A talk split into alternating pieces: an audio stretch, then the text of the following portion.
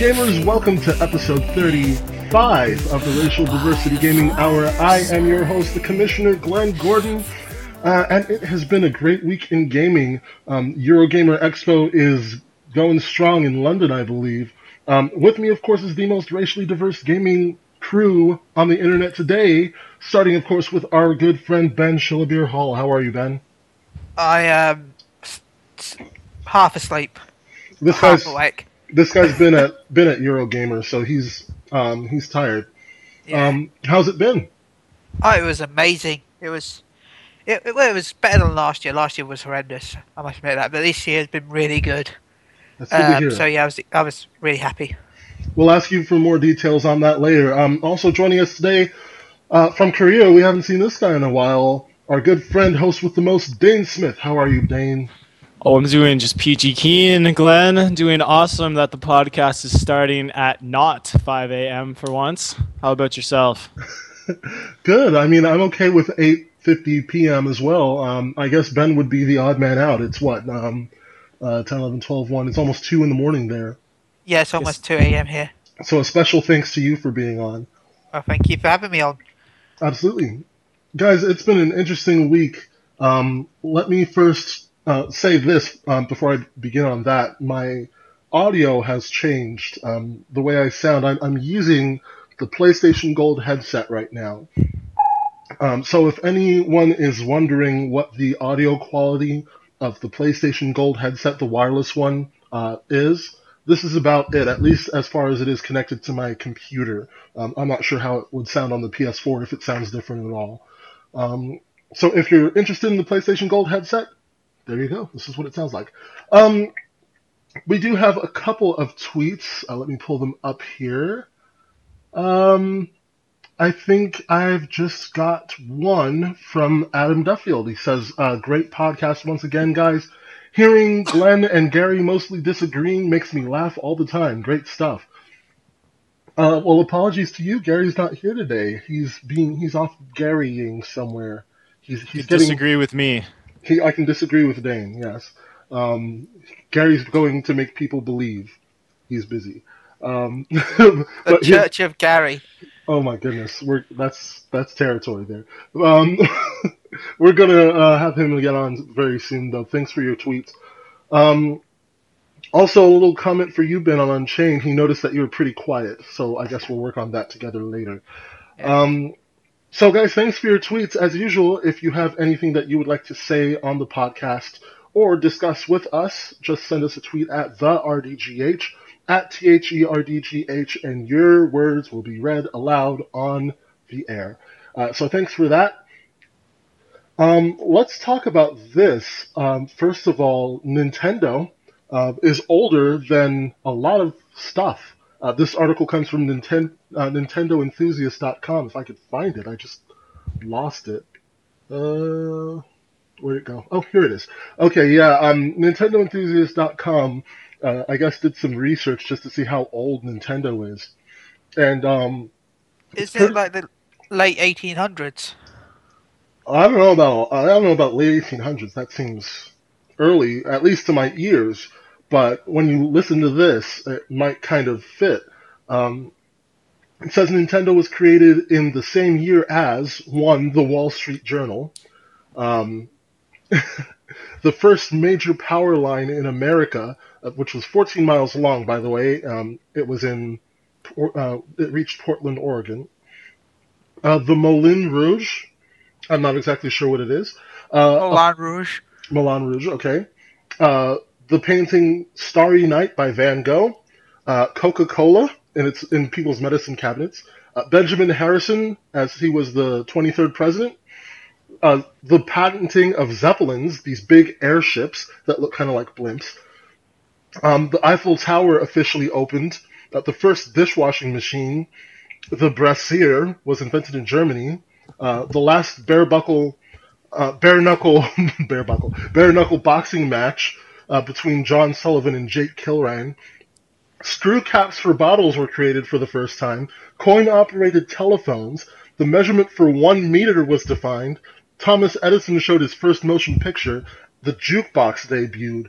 Nintendo is older than or as old as all of these things. So that's longevity, guys. Well, Glenn, uh, Ben was right. Nintendo was founded in the late 1800s. In the September late 20 1800s? September 23rd, 1889 is when they were founded. Right. Yep. And they were making tr- uh, trading card, playing cards back then called Hanafuda. Um, they were homemade cards and became popular. And in 1950, 1963, they started making other things. They made a taxi company, a love hotel chain, a TV network, a food company that sold instant rice, and several other things. Nintendo Instant Rice. Yeah.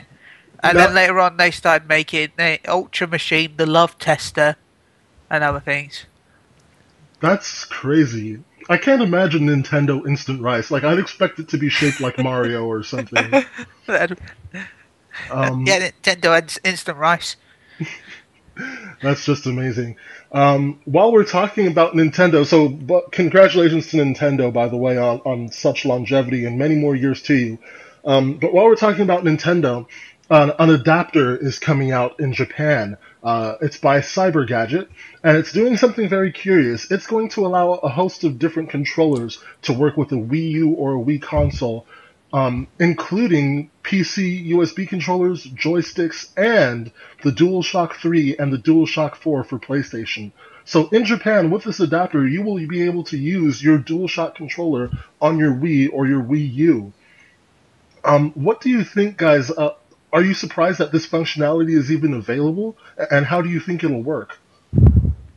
Chances are the Wii U counts the gamepad as just a standard USB device. There's probably no real. It's just like uh, yeah, if you plugged in a USB controller into your PS3, it, it recognizes it instantly. It recognizes the. That's why the PS4 controller work. The DualShock 4 works on PS3. My guess is the Wii U just literally picks up the controller and thinks it's a USB device. So when you with this adapter, it literally does the exact same thing. It just looks at it and thinks, "Oh, that's a USB controller." So if you had a, a, a Wii U, did you, did you ever get your Wii U, by the way? No, money was too short, sadly. Right. I remember something was happening with your TV and you weren't Yeah, my. TV broke. Had to get a new TV, and then we're going down to London. It's uh, yeah, So it if all you stacks up. if you had a, a Wii U, would you buy this adapter to use your DualShock on it? Yes, You would. yes, I would. W- In what- fact, I would import. Uh, in fact, I'd probably import it because it should work on on North American and European Wii U's properly. Absolutely. Um, just for reference, Amazon Japan lists a 2,894 yen price point, which I believe is about 20 $25, uh, something Yeah, I like think that. it's twenty six dollars last I knew. Right.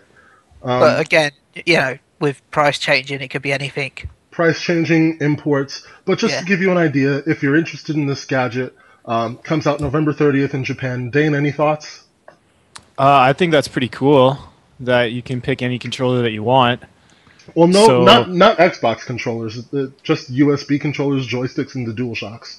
Well, almost any controller that you want. I mean, it's just pretty cool. Like if you want to, it's it feels like a computer in a sense. Like if you don't like a keyboard, well, you can use a controller. In this case, if you don't like uh, the Wii U controller, you can use uh, a PS3 controller for all the PS3 or PS4 fans out there. Right. So it's just an extra incentive that if you are a fan of those systems, well, you, you're not stuck with a Wii U controller, and that might swing a couple people. I know it'll make my life easy when I get a Wii U when uh, Fire Emblem Cross Shin Megami Tensei comes out. Right. And plus, um, you got, oh, plus you got to think about the fact that you don't need to then purchase another Wii U gamepad. You can just use your DualShock 4 and Yeah. save a little bit of money. yes, that that does make or it. my- that does Or the make PS3 worthwhile. controllers too. I mean, I got four PS3 controllers, Yeah. so money saved. It was money on games. Yeah. They were you- thinking ahead. Do you think that the uh, the touchpad or the motion sensing uh, aspects of it could be used at all? No, because it'll be a standard USB device that's picking up. Right. Um, so it, chances are it'll literally be just the analog sticks. It might even not have the vibration. It might not support vibra- the the vibration on the DualShock. Right. So there there might be a bit of a sacrifice there. Yeah. Um, we did mention the DualShock, so I'll use that as a segue. Let's talk PS4 for just a moment. Um, with the Destiny all out and in the wild and ready to go, um, shoot, I wasn't. I was going to try not to say Yes. Destiny in this one. Destiny. Um, with Destiny out in the wild, uh, focus is now starting to shift toward the next game coming out for PlayStation. That is Drive Club. Um, Drive Club launches October 7 uh, for North America, October 10 for most of Europe except the UK, which will see the game on. Oh no, excuse me, October 8th for the most of Europe except the UK, which will see the game on October 10. Um, I believe PlayStation Universe is already in progress uh, reviewing this game, so um, I haven't heard anything about it, but it looks awesome. And and when I say that, I'm referring to this uh, video. Um, Paul Rustchynsky himself, the director of Drive Club, took to Twitter and published, um, or not published, but linked to a video. And he said he's not sure who produced it, but it is. He confirmed that it is gameplay footage from the final game. Um, I showed this video to Dane and Ben earlier, and I'm not going to say anything, but what did you guys think of this video and, and of Drive Club? My mind is now goop on the wall. It was that good. I can't wait to see like an RPG or some other game uh, have graphics like that. I mean, it was just amazing. Uh, I was looking at it and like like you were saying, you specifically said, "Man, we should be recording this right now." Just getting my reaction because of just how natural it was. I'm just looking at it and my mind is blown. Like specifically about the environments. Like the fog looks like fog. It's not this pixelated mess. It like it honestly looks like fog, which is pretty pretty impressive. Um, is what I got to say. And this is one of the first games coming out on the, the PS4, and by first games I mean first year games.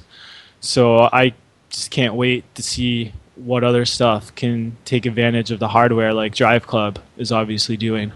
Now, this game, um, as Dane mentioned, was going to launch with the PlayStation 4 um, last November, um, but it was delayed until, I mean, goodness, for almost a year. This, um, I believe it was Dane, you said earlier, if the delay was to make the game look like this, then it was 100% worth it. You said something along those lines. I think Um, that is almost a direct quote. Yeah. this and the game looks phenomenal. The video he's talking about is not in English; it's in Spanish to the tune of um, Armin van Buuren and Adam Young's "Utopia," uh, which you heard at the top of the show. Uh, if you're just wondering what that song is, it's a very good song. Um, it's called Drive Club Single Clavis, so five clavis, and clavis I believe means keys or codes. So I'm not sure. I'm not sure the reason behind this title, but that's where you can see the video if you want to look it up on YouTube. And prepare for your mind to become goop on the wall, a la Dane Smith, um, because Well, it, it, it really just- does look amazing. It well what it also does is it shows the potential of what Uncharted 4 and The Order are going to look like. So because Drive Club's a first party game and those other two games are going to be uh, first party or at least exclusive. I forget if The Order is made by a first party company, but if Drive Club can look that good and supposedly as you were saying uh, before the show aired that is in-game footage it's not just some cutscene um, I just can't wait to see what Uncharted and The Order and what other games are going to look like for companies that take the time to really uh, put graphics first. I'll confirm myself that it's in, all in game. Yeah, Ben Ben is actually at Eurogamer, so you've gotten to see this in action, haven't you?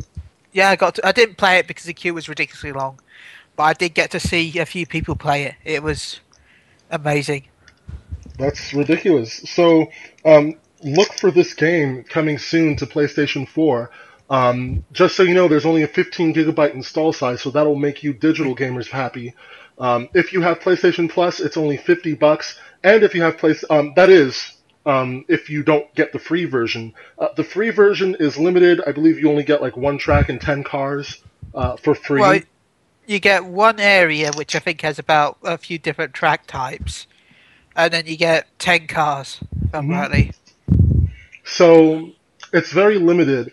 Let me say one thing right now. I fully expect some reviewers to try to review the free version of the game for some reason, and then give it like a four just because I don't know. But for some reason, I'm just kind of steeling myself to be angry at them for that. well, actually, I just want to mention too about the graphics one more time. Is if people remember last year at TGS, they had uh, the demo for it. Sony had the demo for Drive Club, and I was there playing it, and I thought the game was fun, and like I thought the graphics were good at the time. But to see them now, it's definitely, at least to the naked eye, like a big improvement in graphics, hmm. like which is really impressive. Because at the time last year, the, the the graphics were were really good even back then. Like they were pretty lifelike, and it just felt to the naked eye that there's just little more touches to it that just makes it even more polished. Um, um can I just ahead, talk ben. about one thing before we change? Um, what is cool about the game now is the fact that your avatar, your car can be completely changed. Let's just say you want you can you can add decals, you can color those decals, you can repaint the car whatever you want. Oh, so there's there's good customization options. Yep, you can even customize your character as well. You can have a male or female, customize its looks. Do you think Do you think that Drive Club is poised uh, right now to become the de facto racing game for the PlayStation 4 and replace Gran Turismo? Well, actually, um, Evolution. If I'm rightly, uh, don't quote me on this. Again, don't. This is from what I heard a long time ago. So, don't quote. This might not be true. This might be fake. It might be blah blah. But orig- the original plan was to actually have Gran Turismo in the title because a lot of the staff that work are working for Evolution right now are either ex uh, poly poly that polyphony company, polyphony polyphony. Staff or still work for them that are helping with evolution evolution Two make drive club. There was a, at one point they kind of wanted to call it like i think it was like drive club gran turismo whatever. Hmm. uh, it was it was like a yeah using the gran turismo effect in the name drive club gt or something like that that was what they wanted to call it originally before they were turned down that is interesting but um, I think I'm referring more to just the way consumers um, push the game because consumers do kind of push a game. Um, one, one thing will come out and it'll be popular, and then another thing comes out and it becomes even more popular, and then the old thing's gone. Um, and I think I'm wondering, do you think that could happen? Do you think that gamers could fall in love with Drive Club um, to the extent that Gran Turismo is less significant for the PS4? Yes.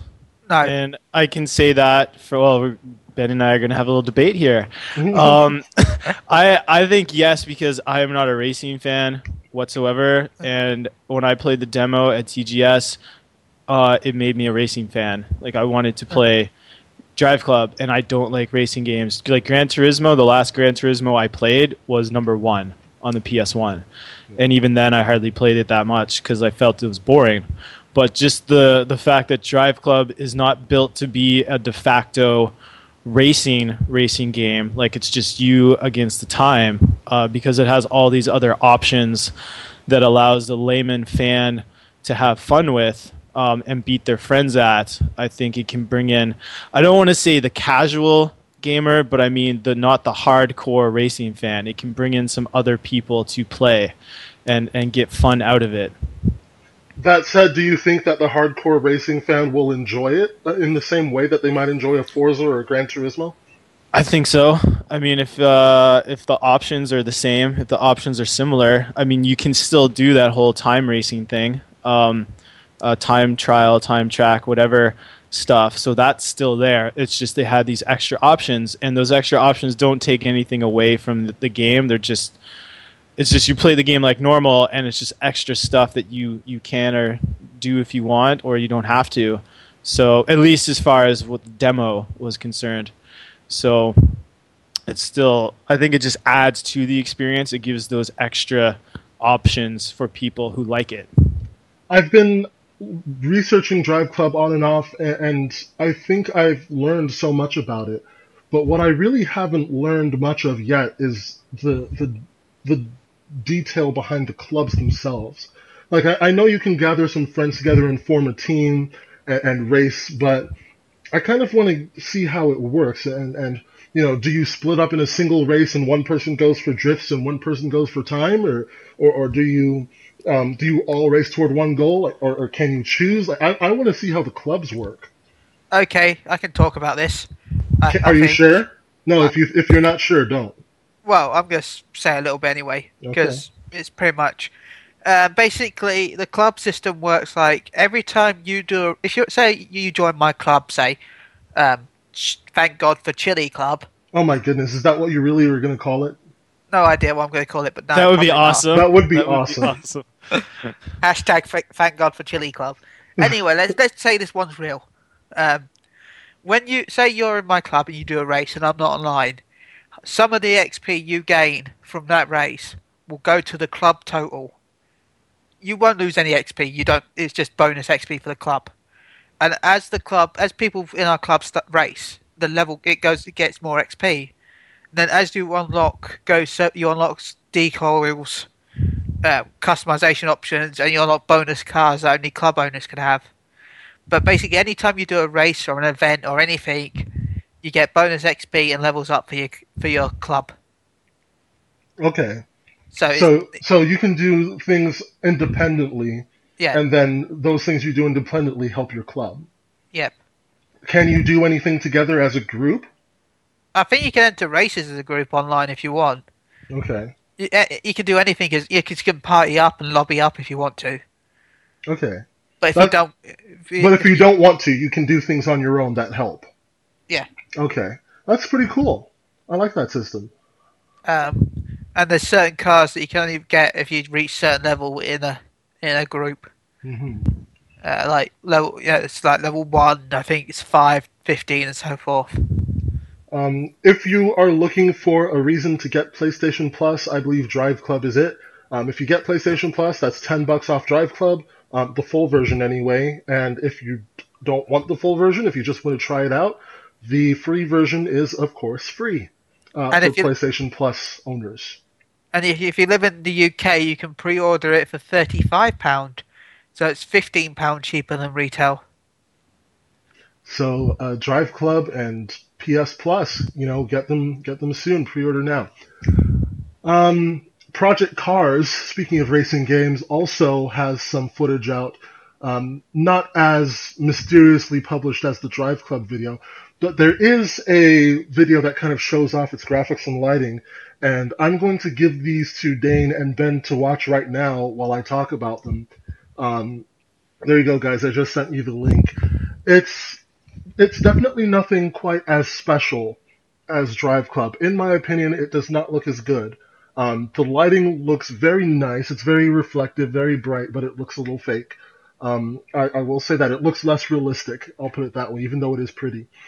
Um, you guys don't have to watch the whole thing. It's like five and a half minutes long. If you want to watch it at home, um, Project Cars is the ti- the title of the video is Project Cars with PS4 in parentheses.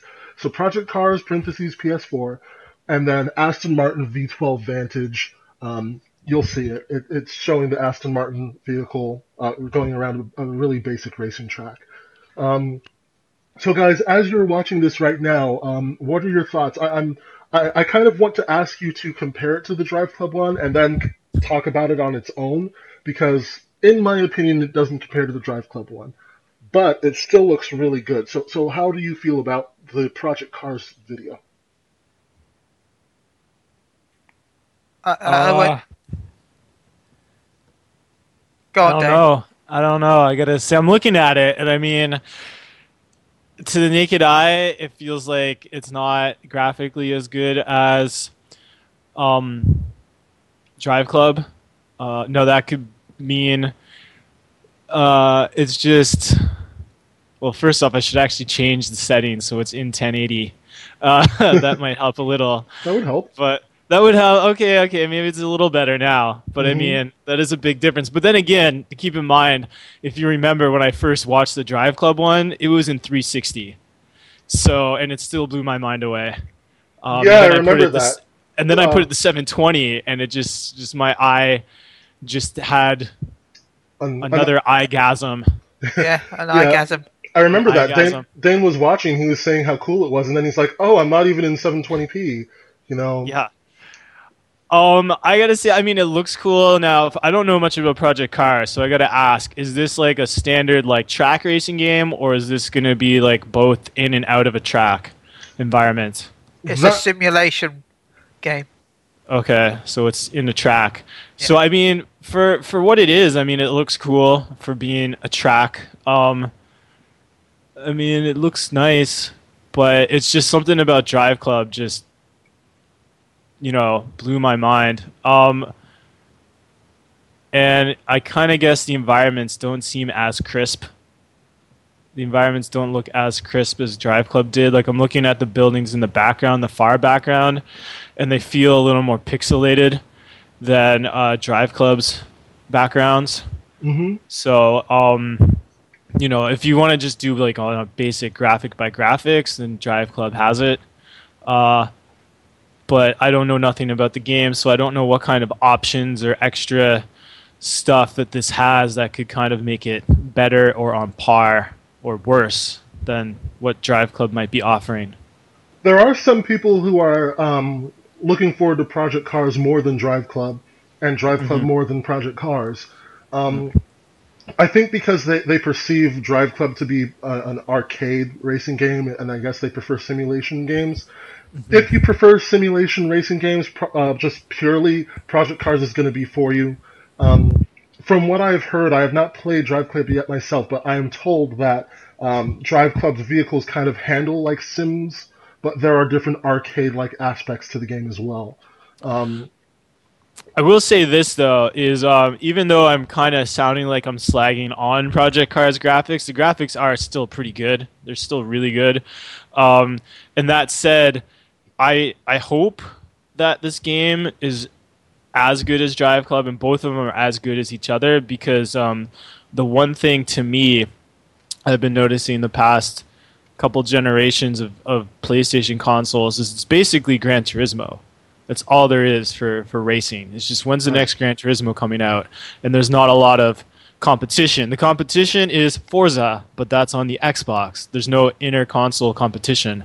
So I'm hoping that this one, that Drive Club, and, and the next Gran Turismo can really step up their game and kind of have a little bit of a rivalry kind of going on to to push their boundaries and to push their design to make them better.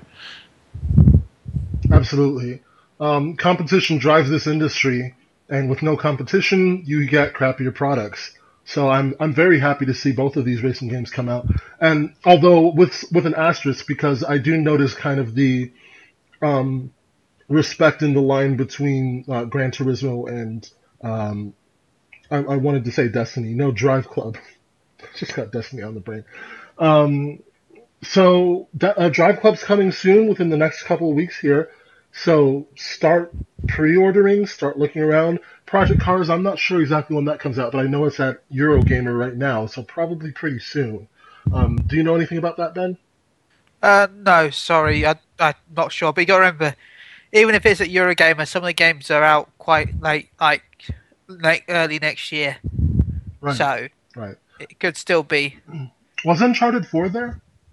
No, it wasn't there No, it wasn't actually. there? Ah, damn. If it was there, I would be screaming. I'd be like, ah, ah, yeah, something like that. you sounded like a vacuum cleaner. Ah, yeah. And the vacuum cleaner award at Eurogamer goes to To Ben Shillabeer Hall. Yeah. that. That should Yay. be a new award. That should be a new award for us, the vacuum cleaner award. That goes to the most jaw-dropping moment at Absolutely. a, at a convention. That would be amazing. Purely amazing. Um, before we shift completely off of Project Cars, an article went out saying that, oh my goodness, Project Cars looks good on the Xbox One too. So, um, Oh my god! my my simple reply to that is, well, freaking duh. Um, but anyway, let's move on from from that for now. I hope it was looking good on the Xbox One. Otherwise, that's just just more problems that system's No. having. It's just fun. I don't know why people are, are so surprised. I mean, Call of Duty. Uh, someone posted an article um, about Call of Duty, and they were talking about how uh, the developers were running into a hurdle or something with the Xbox One. This is the title, and I quote. Dev facing problems in COD Advanced Warfare Xbox One development, comma, resolution gates, question mark, bigger PS4 exclusive teased. Um, and the tease is from Insider Tidux, so I'm not even going to bother with that. Um, he just said that there's one thing in his bag and it's bigger, it's a PS4 exclusive, whatever. But um, he this article by Saran Shaikh, I can't pronounce the name, I apologize, I, I know I butchered it. Um, he basically went on to say, yeah, fans are expecting this on the PS4, but they're questioning this on Xbox One. Um, they don't really say They said I think Sledgehammer Games was facing some issues, and Microsoft has want to come out and, and help. Um, but really, they didn't really say too much about it. Like they they didn't say anything, and all it's really doing is making people wonder. Oh, you know, is it 1080p or is it 900? Like if you scroll down below this article, I think the scroll bar, you know, you go down about maybe 90%, uh, maybe t- to maybe 10%, you go down 10%. The other 90% is just comments about, just fighting about whether it's going to be uh, 1080p or 900p and whatnot. And let me be honest, from from the perspective of this podcast, um, last episode I think I like talked my throat, talked my tonsils out um, about like graphics and resolution and, and teraflops and all of this stuff. And so when I see stuff like this, it's like, really, guys, I just talked about this. Come on. But you know, we don't reach everybody, obviously. But it, it's just really frustrating me to see this pointless resolution argument continue when there's so much more to the game and, and even to the graphics than that. But anyway, um, yeah, there's there's this whole thing about the resolution, but Project Cars, back to the subject, Project Cars is going to be just fine on either console. Doesn't matter if it's 900p. You're not gonna die. Your your eyes are not gonna fall out by looking at a 900p picture. All right, it's gonna look brilliant on either console. It's That's number salt. It's all it is. It's number salt. it's how many yeah, I mean, how many people like really can tell the difference between like 900 and 1080? No one can tell. Uh, and so, one of one of the comments said, "Well, people are going to have 1080p TVs." Yeah, that's true. But if you have a 1080p TV, it's also probably capable of displaying a 720p picture with similar fidelity. Yeah. Like like some of them run on, on different modes, and so you know if you're looking at a a 720p resolution, it's going to switch to that mode so that it can display that properly. You know. So it, it's not like you're looking on a giant wall to wall big screen at that you might notice something, but even then, probably not. You know, you're gonna have to be like really nitpicky and say, "Wow, man, that pixel is just not shaded as properly as that other pixel." There, so. there's one less speck of dust on this screen than that screen. Um, I think I'm gonna take this back. It's not worth it. Rage. I want to see all. I, I want to see 100,000 pix of uh, specks of dust, not 999 uh, or 99,999, all 100,000. All of them. But anyway. I want all the peas. my goodness. All the peas. That's not even what. Uh, oh my goodness. Anyway. Um, let's move along right now and talk about Final Fantasy 15. Um, last week actually offered, uh, and when I say last week, I mean the, the week before last week because it's uh, Saturday night as we're recording this, but it's going to be Monday when you hear this. Um, so we heard some stuff about Final Fantasy, including its fantastic cast. Um, awesome. Yeah, I mean everyone's making a big deal about it, but you know whatever.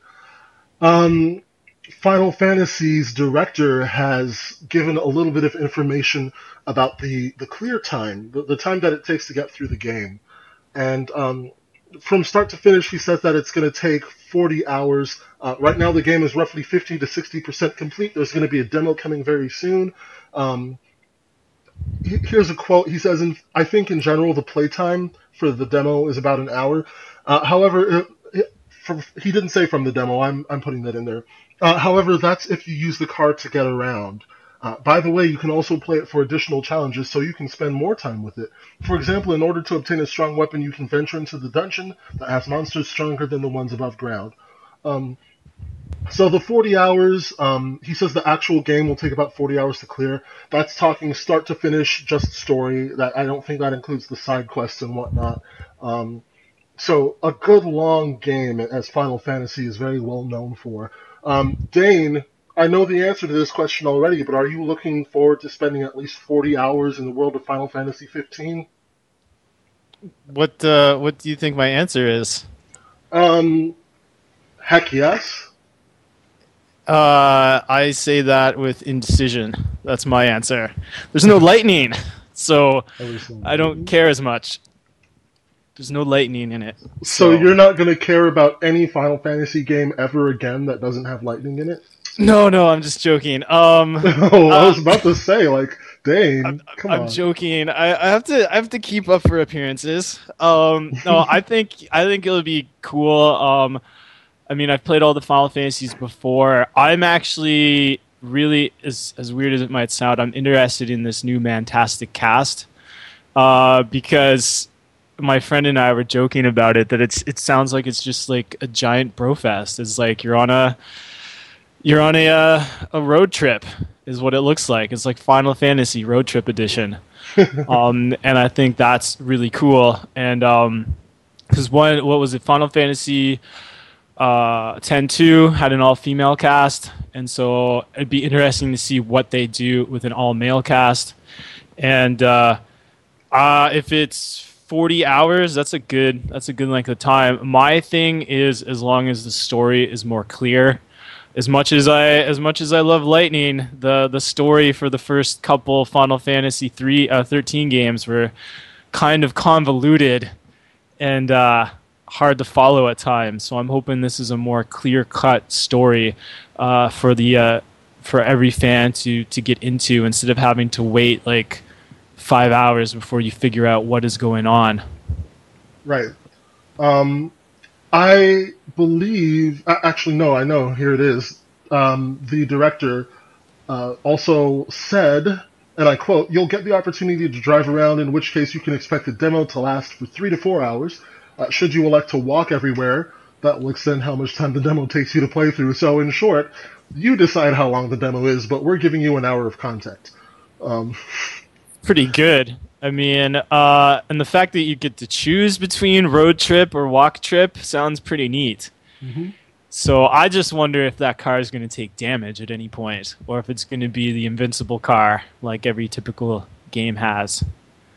So, because I mean, that would be pretty cool if it's like it really is Final Fantasy Road Trip Edition, and your car just suddenly breaks down in the middle of the road, and you're like, "Well, we got to hike it to the next gas station, guys."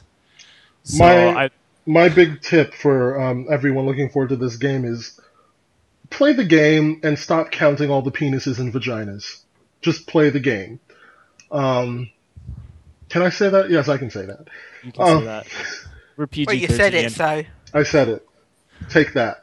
Um, ben, what are you thinking? Oh, I can't wait. Can't wait. Bro team! Woo! Bro fists! Whoa! awesome. I really can't wait. Uh, uh, you know what? We've had an all female cast for 10.2. We've had female leads for 13, 13.2, and 13.3. Uh, so I, I want. I'm happy that we're finally getting an all male team at last. Yeah, let me be honest. I guess I can understand why it's newsworthy that this Final Fantasy game is, is seems to have an all male cast because usually Final Fantasy does have a lot of female um, um, playable females in it. I should say. Uh, so it is. I guess it is an unusual move that it would now have com- a completely male cast. Um, again, this doesn't mean that there are no females in the game. I think it references one of them, um, his girlfriend, at some point. Um, but as far as playable characters, it is an unusual step. I mean, it shouldn't be newsworthy. Like to be honest, and I'll go on a tangent right here. Is none of this the characters should never be newsworthy, and I think it takes away from the game when everyone is focusing entirely on oh, who's the cast? Is it going to be a male lead? Is it going to be a female lead? Is it going to be this? Is it going to be that? I mean, you play the game for the story. You play the game for the game. I've written before that if the characters happen to be, or at least the protagonist happens to be the same race, gender, sexual orientation, or whatever as the, the the player, that's just a that's just a plus. That's just an added plus. Um, it shouldn't be expected. It's just a plus because it's like books, right? Like video games are interactive books, and so you play it, you put in a new game. It's like okay, this is who the character is. This is the story and you deal with it. If you don't like it, then you don't play the game. You go put the game down, you pick up a different game. Just like how you pick up one book, you don't like it after five pages, you put it down, you pick up another book. I mean, uh, to keep talking about all of this, like gender politics and everything, and I know I'm being hypocritical because I'm going on a rant about it now, but it just ruins the fun of games because then suddenly you're wondering, like, if you're getting pushed an agenda if this game is this way because someone complained about it and got things changed, and now some ideological agenda is being pushed towards you. Um, I was seeing stuff yesterday about um, I don't know what game it was. I forget what it is, but like pronouns are being changed in games to be more gender neutral instead of using he or she. You're getting up all these weird new ones or something like that, which is probably not what was in the Japanese translation and then they're changing things or whatever. I'm like, no, I just want my game. What is what is the game? Don't give me any type of propaganda and stuff like that. If that's not how the game originally is, well then don't change it. Just give it give it to me in its natural state and if I want to play it great. If not, then I will play something else. You know, it, all this stupid PC tiptoeing really ticks me off, man. Like I don't who gives a crap if you say he or she? If it's a boy, say he. It's a boy. Like there's no pronoun that's gonna change who he is. But and if it's and if you don't know, just say it. I mean, that's what it was made for. I mean, are we gonna change cousin it to something else? Do you know cousin it? Everyone see uh, the Addams family? No, I have not seen the Addams family. Oh man, there you go. There's this character who's like you don't know what it is because it's just this walking piece of hair. Like the person, the thing's hair, it covers the entire body completely, like literally completely. And so it's it is called cousin it. You don't you don't know if it's a guy or a girl. That's it's so just weird. cousin it. That's so and it's weird. and it's hilarious. I mean, it's a, a hilarious character because because it has this squeaky voice that you do not know. It sounds a bit like about. Sounds like a bit like Squeaky Gary when he's on. Yeah. I mean, you, you can kind of guess that maybe maybe it's a guy because he like takes someone's wife by the end of the first movie, but that's just an assumption. I mean, Yeah, it could, could be, be a gay. girl under. Yeah, it could be. It could be. Well, it could be a lesbian. Yeah, that's underneath there. Yeah. Who knows? But it's just really funny. And then that mystique of the character is now gone. If suddenly you're forcing people to change its name from it to like I- here or sheer or some Cut. other weirded up new name and i know i'm going to get into crap for saying stuff like that but i has mean to be PC, so it's going to be uh, cousin shortly challenged, hairly uh, challenged person. I'll, I'll say I'll say this. Um, I'm really glad that um, American society, at least, is is working to become more respectful of other cultures and other different types of people, and a bit more inclusive. But it's now entered this phase where it has to tiptoe around everything. It's like the the, the outright racism and sexism is, is has been brought down somewhat, and now it's all about um, okay, let's make absolutely certain every little piece of the puzzle is where it needs to be. But, you know, that's not really in the spirit of, you know, and I'm not going to say tolerance because I, stu- I hate that stupid word. You know, I, I don't I don't tolerate people. All right, I, I don't just you know oh he's black I'm going to tolerate him. No, he's a freaking person. All right, I'm going to treat him like a freaking person. Um, that's that's not tolerance. That's that's just humanity. All right. Um, so, I mean, I, I guess there, but for lack of a better term right now, I guess I'll just use it. Um, this quote unquote tolerance that, that people are learning, they're, they're now just saying, oh, we, well, we have to put everything in its little place. But that's not really in the spirit uh, of humanity of treating people the way they need to be treated. That's just putting the that's just following the rules, right? That's just following the, the, the rules, the guidelines. That's checking items off of the list. That's not treating people right. Okay. So all of this stuff, I wish it would just go away, and I wish people would just learn how to treat each other because this whole thing is ridiculous, and I'm really sick of seeing it. It's meaningless. It's absolutely meaningless, I don't see why everyone thinks it's going to make a big difference, but I, I don't think it is. And we're a bunch of hypocrites for even talking about it still. um, anyway, let's move forward. Uh, Far Cry 4 is Ubisoft's upcoming first-person shooter, uh, open world no no less, uh, set in the Himalayas. However, when before it was decided that Ubisoft would take this to the Himalayas, there were some other environments discussed, such as Russia and South America. Um, Ubisoft senior level designer for Far Cry 4, his name is um, Vincent Ouellet, and I know he's French, so I probably completely mispronounced that. Um, there were all sorts, and this is at GamerHeadlines.com. That's where I'm reading this from. He says a, a, number of different concepts for the game setting were thrown about, all with varying stories and characters. Um, Ouellet said at Eurogamer, it wasn't like bam, right on Himalayas. We were looking at the whole world at the same time. Um, we were looking at South America, Russia. We looked pretty much everywhere, but pretty early on we realized the Himalayas would be great um, well, it also said um, about the studio and the Far Cry 3 level design director Mark Thompson. They have a good idea of the market. It's good. They have different and interesting ideas on how each could go. Thompson, again, that's Far Cry 3's level design director, Mark Thompson, he did the different pitches because not only did we have different ideas for locations, but also different ideas for stories. There was a premise or story idea for each location that was picked. But the more we dug in each location, the more we were sure the Himalayas were perfect for a Far Cry game. So, what do you think of a Russia for the um, for, for Far Cry 4 or a South America? What what kind of story could we have that's gotten a, for that? That's a Gary question right there. Back to the motherland in Russia. I think we'd be seeing some KGB goodness, is what I'd say. I, I want a cameo from Gary if it was in Russia. Yeah. He's not um, like he's not like the only Russian person. He's the only Russian person on cast, though. That's true. um, he's the only one I know, so I yeah, still want a cameo of him. That would be fun. I mean, I think as long as it's not like this American like flag thumping fest. No offense to American fans out there. I think it'd be pretty cool to see a, a future Far Cry game in, in Russia. I would just uh, I would just be like a bit ho hum if it's another rah rah USA, Russia's gonna suck type of game, especially with the political climate the way it is right now. But you know, even if it was that, I'd, I'd still probably play it because Far Cry is fun. But I just think it'd be nice to have something completely new and fresh in that respect. South America, I think, would be even cooler of a location because South America doesn't get a lot of loving. Uh, the last game I played that took place in South America was either Just Cause 2 or uh, Mercenaries 2.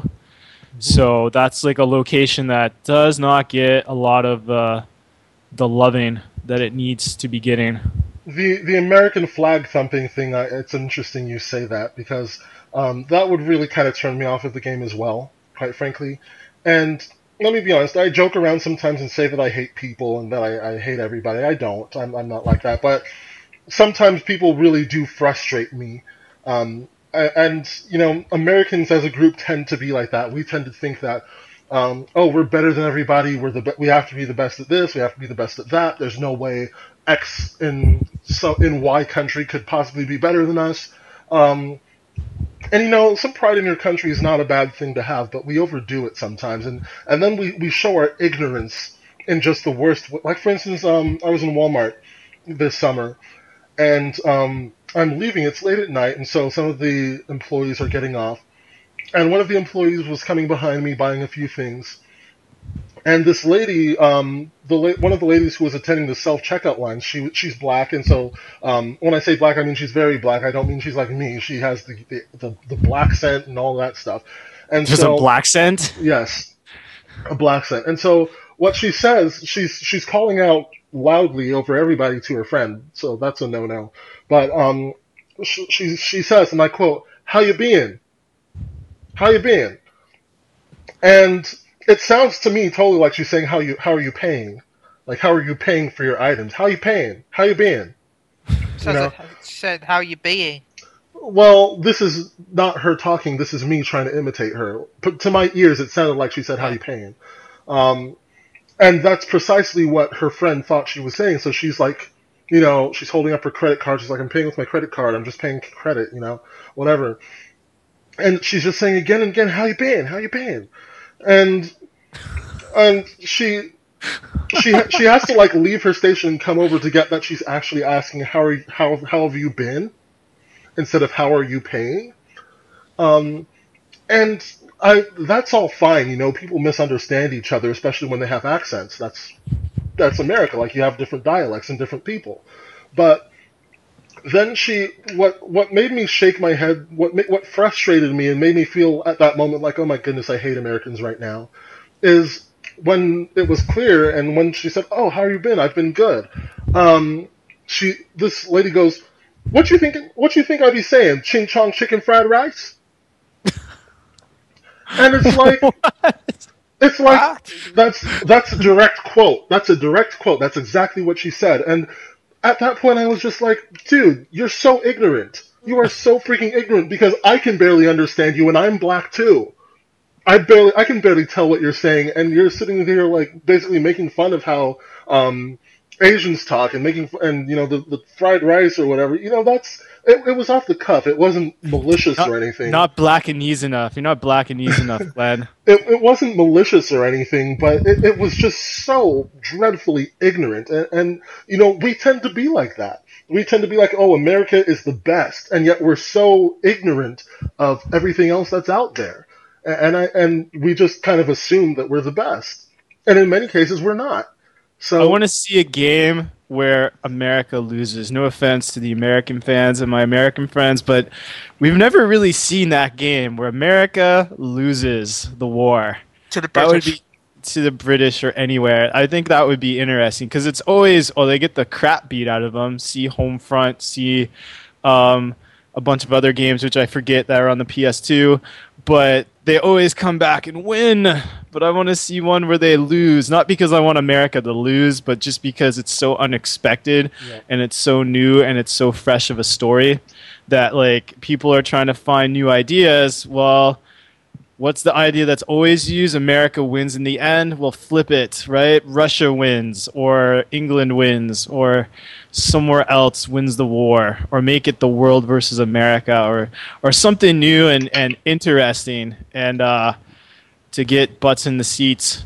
That kind so of reminds speak. me of, of an idea I'd like to see. Lately, I've been reading um, the Divergent series by Veronica Roth.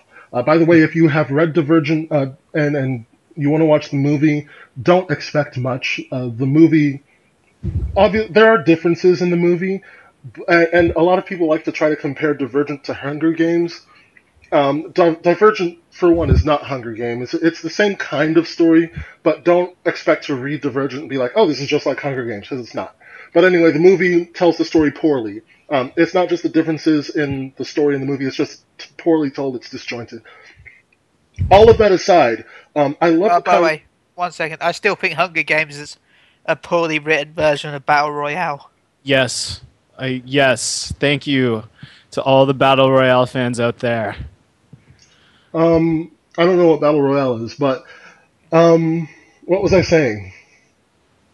You- You're Something talking about Divergent. Divergent. Divergent. The the thing that I love about um, Divergent's story is it kind of takes place in a, a post-war America. In fact, you it takes place in Chicago, and, and the only way you know that this takes place in Chicago is in the very beginning of the first book. It addresses um, a building. It calls it the Hub, and it says that it was formerly known as the Sears Tower. And as you're taken throughout the story of Divergent, like you start to recognize things about it. It's like you um, you recognize the marsh as like Lake Michigan and Lake Erie. Um, you you recognize all these things, but it's totally por- post-war. Lake Erie and Lake Michigan are dried up, and now they're just called the marsh. And you know the character's just wondering about how it might have looked one day long ago when it was full of water as far as the eye could see. and it's like you know there's been all this stuff that's happened to america and america is just not the same place it's broken it is so broken and you have this story of um goodness the, the main character Beatrice Prior and her group of people. I'm not going to say too much about it for those of you who haven't read it yet. And they're just trying to live in this new setting where there are all these different factions and you have to tailor your personality to one of them. And, and you know that kind of thing would make for a really good video game story. Because america Sounds like the division.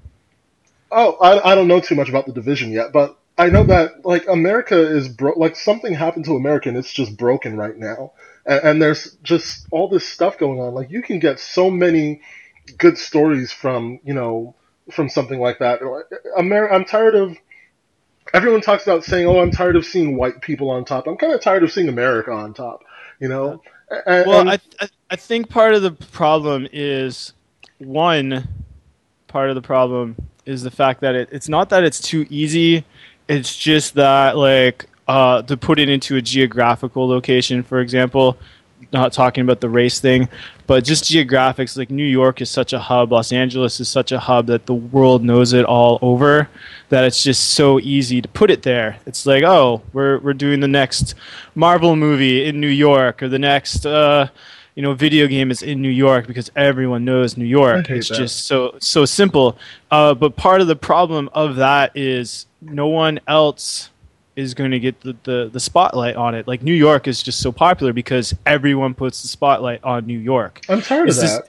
It's the same like in Canada. Like all the big uh, like TV series in Canada usually took place in at least the English ones took place in Toronto, right? Because Toronto's the biggest city, the biggest English speaking city, so everyone in Canada knows about Toronto instead of like Saskatoon, Saskatchewan, or like Moncton, New Brunswick. Like no one really knows much about it because of the geographical um, uh, spread. It's so Canada's so big, so it's like okay, we'll just put it in Toronto because everyone knows it. It's simple.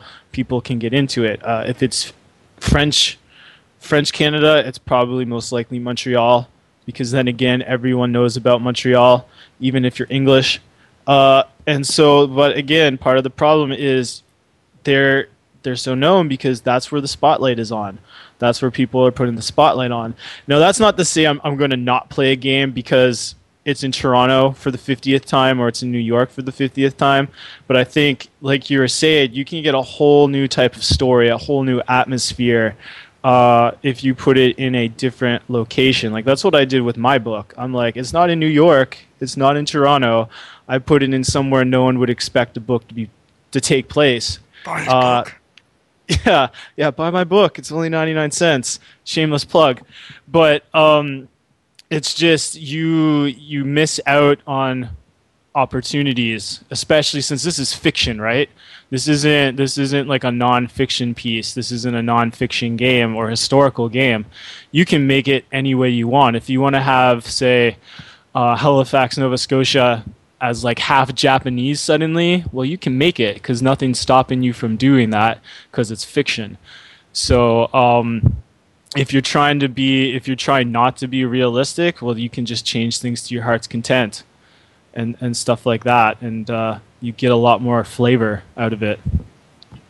Well, Far Cry 4 is definitely set to be in the Himalayas. I don't know if there's a release date for it just yet. Um, November. November? Okay, excellent. So it's coming out. one no- second. It's coming out in November. Um, keep your eyes out for it, and keep. uh, Goodness, I, I love. Uh, I, I've never played Far Cry, but this villain that they have is, is really compelling, and so I'm interested to see where awesome. it goes. I You- saw uh, the trailer months ago. That villain is just awesome. The voice actor is amazing. Yeah. November 21st for Europe and November 18th for North America. Okay, so the 21st and the 18th, respectively. Uh, look for Far Cry 4. It's available for pre-order right now. Uh, Remby got the collector's edition for pre-order, the Kyrat edition, where you get a statue based on the actual villain, and some other stuff as well. Um, let's talk Xbox for just a little while. Um, first of all, if you have an Xbox uh, 360 or an Xbox One, Xbox has released its new Games with Gold list for October. Um, the old list is gone, I believe, and the new list has arrived. Um, so Chariot uh, for usually fourteen ninety nine uh, will be available from October first to October thirty first for Xbox One, and that's an indie game, by the way. Uh, Battlefield Bad Company Two will be available from the first to the fifteenth on three sixty. And Darksiders 2 will be available for the second half uh, from the 16th to the 31st on Xbox 360 as well.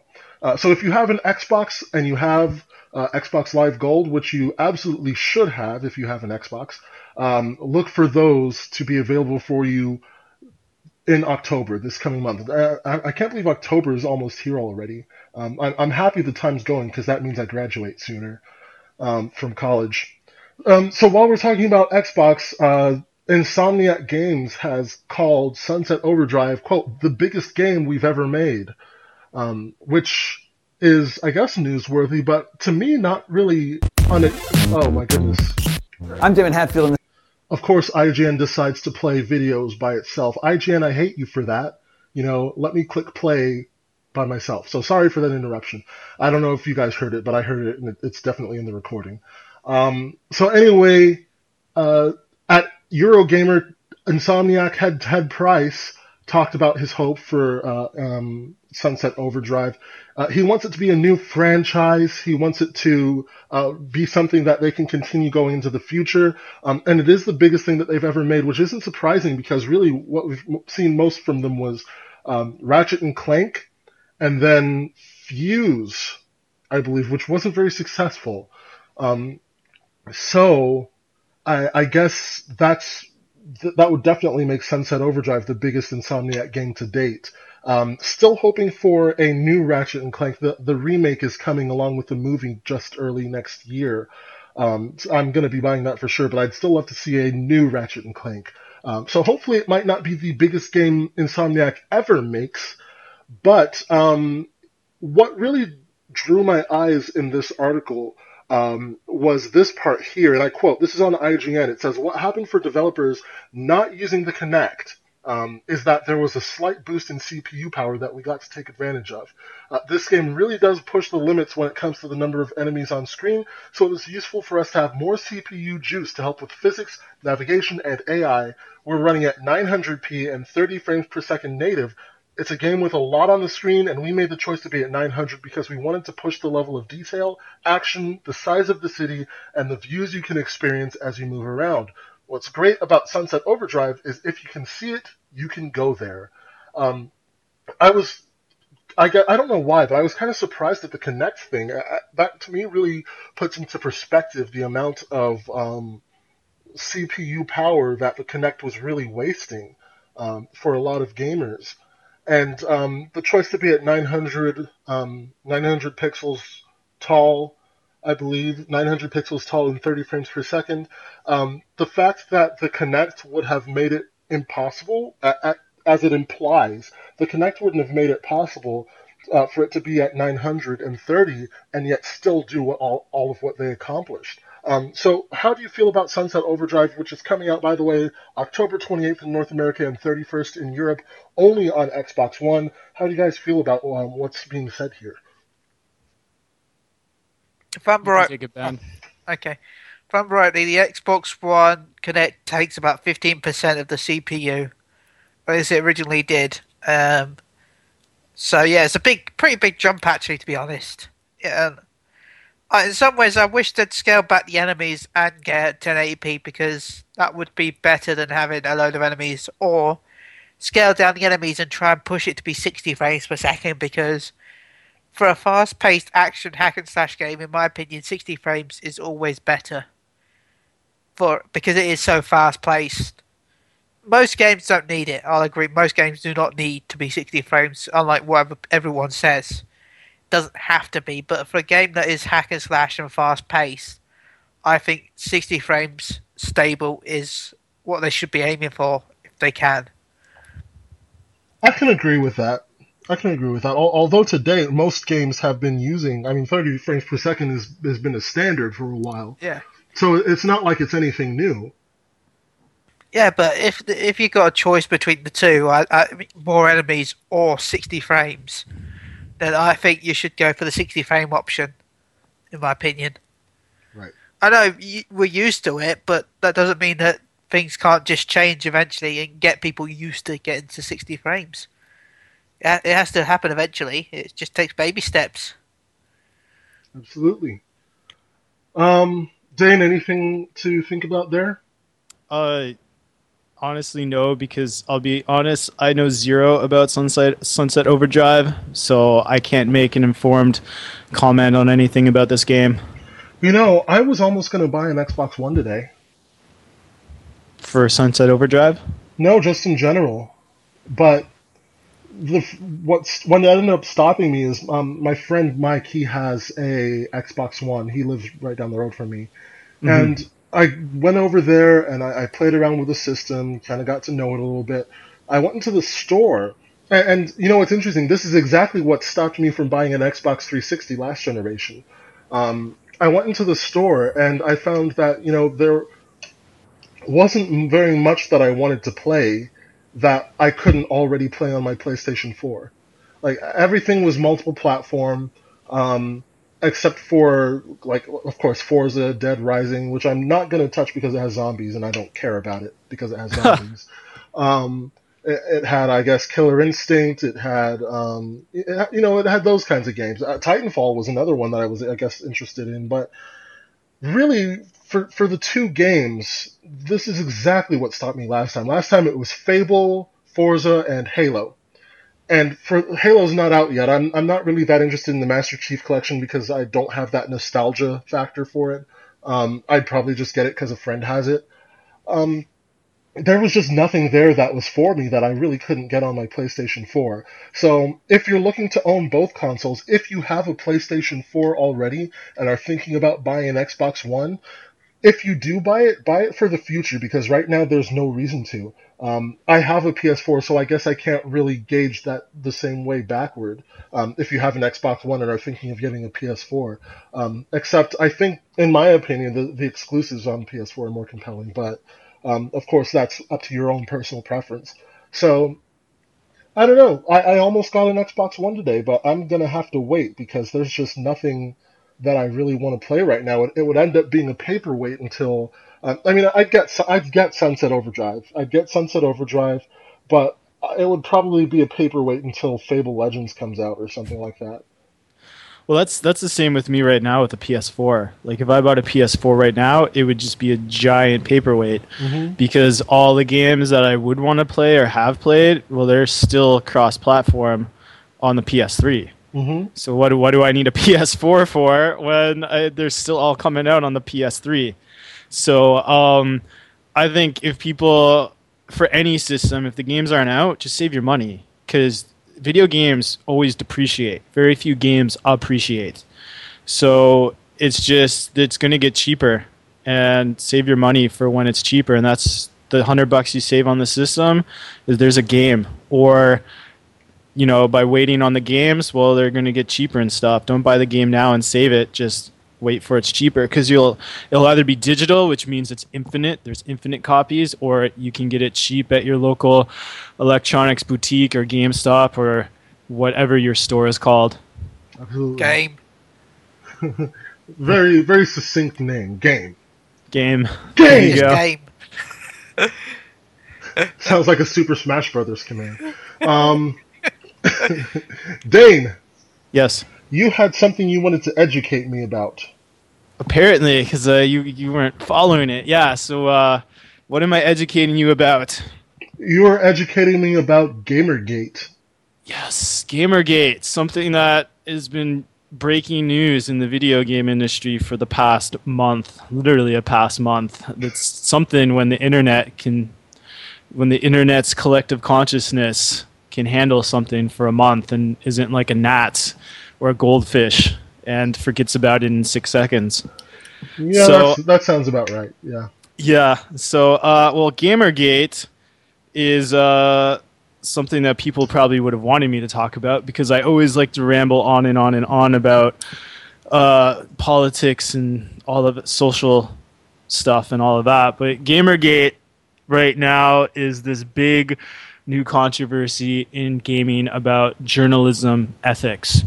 Oh and dear. that is there we go. it's it's what it's about. It's about journalism, ethics in the gaming industry. Okay. And so how how this started was there's this uh, there's this uh, YouTuber, and for full disclosure, I follow this guy on YouTube. I'm a subscriber, so this is how I I found out about it.